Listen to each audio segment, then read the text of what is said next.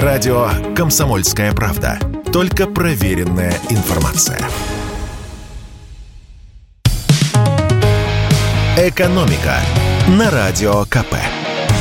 Здравствуйте, дорогие слушатели радио «Комсомольская правда». В эфире наш ежедневный обзор главных экономических новостей.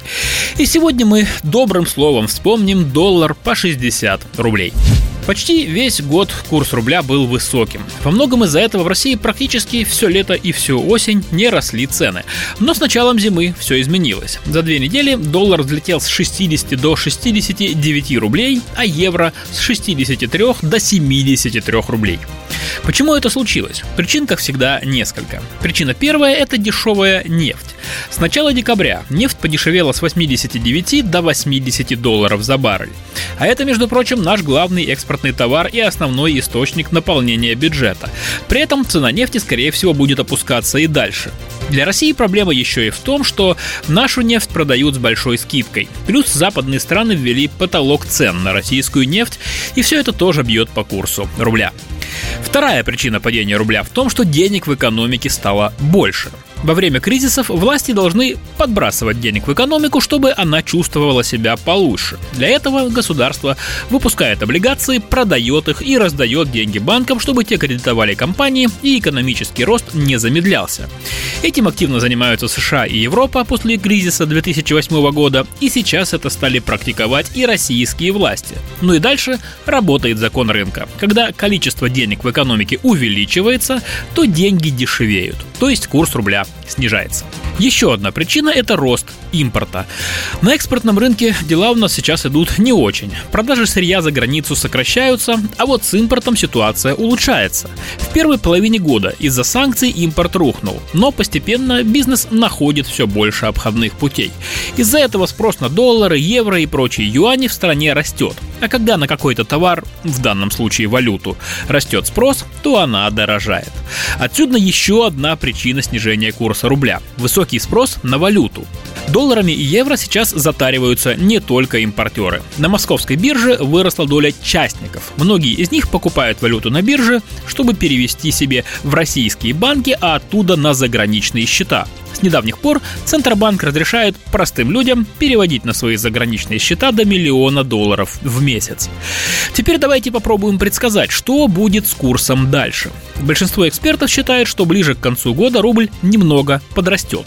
Должен сработать налоговый период. Экспортерам придется менять э, валюту на рубли, чтобы отдать часть прибыли государству. А когда спрос на рубль растет, то курс нашей валюты укрепляется. Возможно, рост курса доллара и евро может замедлиться уже на этой неделе. А в следующем году рубль, скорее всего, будет постепенно ослабляться. При дефиците бюджета и снижении экономики это просто неизбежно. Но, по мнению экспертов, вряд ли падение рубля будет резким. Наши финансовые власти уже научились сглаживать колебания, а резкие взлеты доллара и евро на бирже обычно заканчиваются таким же резким укреплением рубля. И в завершение коротко поговорим о выплатах по больничным, которые скоро тоже увеличатся. Не только же доллару расти, правда? Так вот, с 1 января максимальный размер выплат по больничному вырастет на 10%. Об этом сообщили в Фонде социального страхования. Таким образом, за каждый день болезни в следующем году можно будет получить до 2737 рублей. Чтобы узнать максимальную сумму за месяц, берем эту цифру и умножаем на 31. Получается 84 847 рублей. Формула расчета выплаты по больничному проста. Считаются все ваши легальные доходы за два года от всех работодателей. Они делятся на 730 и полученная сумма умножается на определенный коэффициент, который зависит от стажа. Чем больше стаж, тем выше этот коэффициент. Но максимальная сумма, еще раз повторю, 2737 рублей в день. Кроме того, с нового года вступят в силу очень важные поправки в законы. С 1 января право на больничные будут иметь не только штатные сотрудники разных организаций, но и те из нас, кто работает по гражданско-правовым договорам. Главное, чтобы работодатель платил страховые взносы. Кстати, по закону больничный лист могут выписать лишь на срок до 15 календарных дней. Если болеете дольше, то каждые полмесяца больничный нужно продлевать. Максимальный срок 10 месяцев. При этом оформить его можно не только если болеешь сам, но и когда захворал ребенок.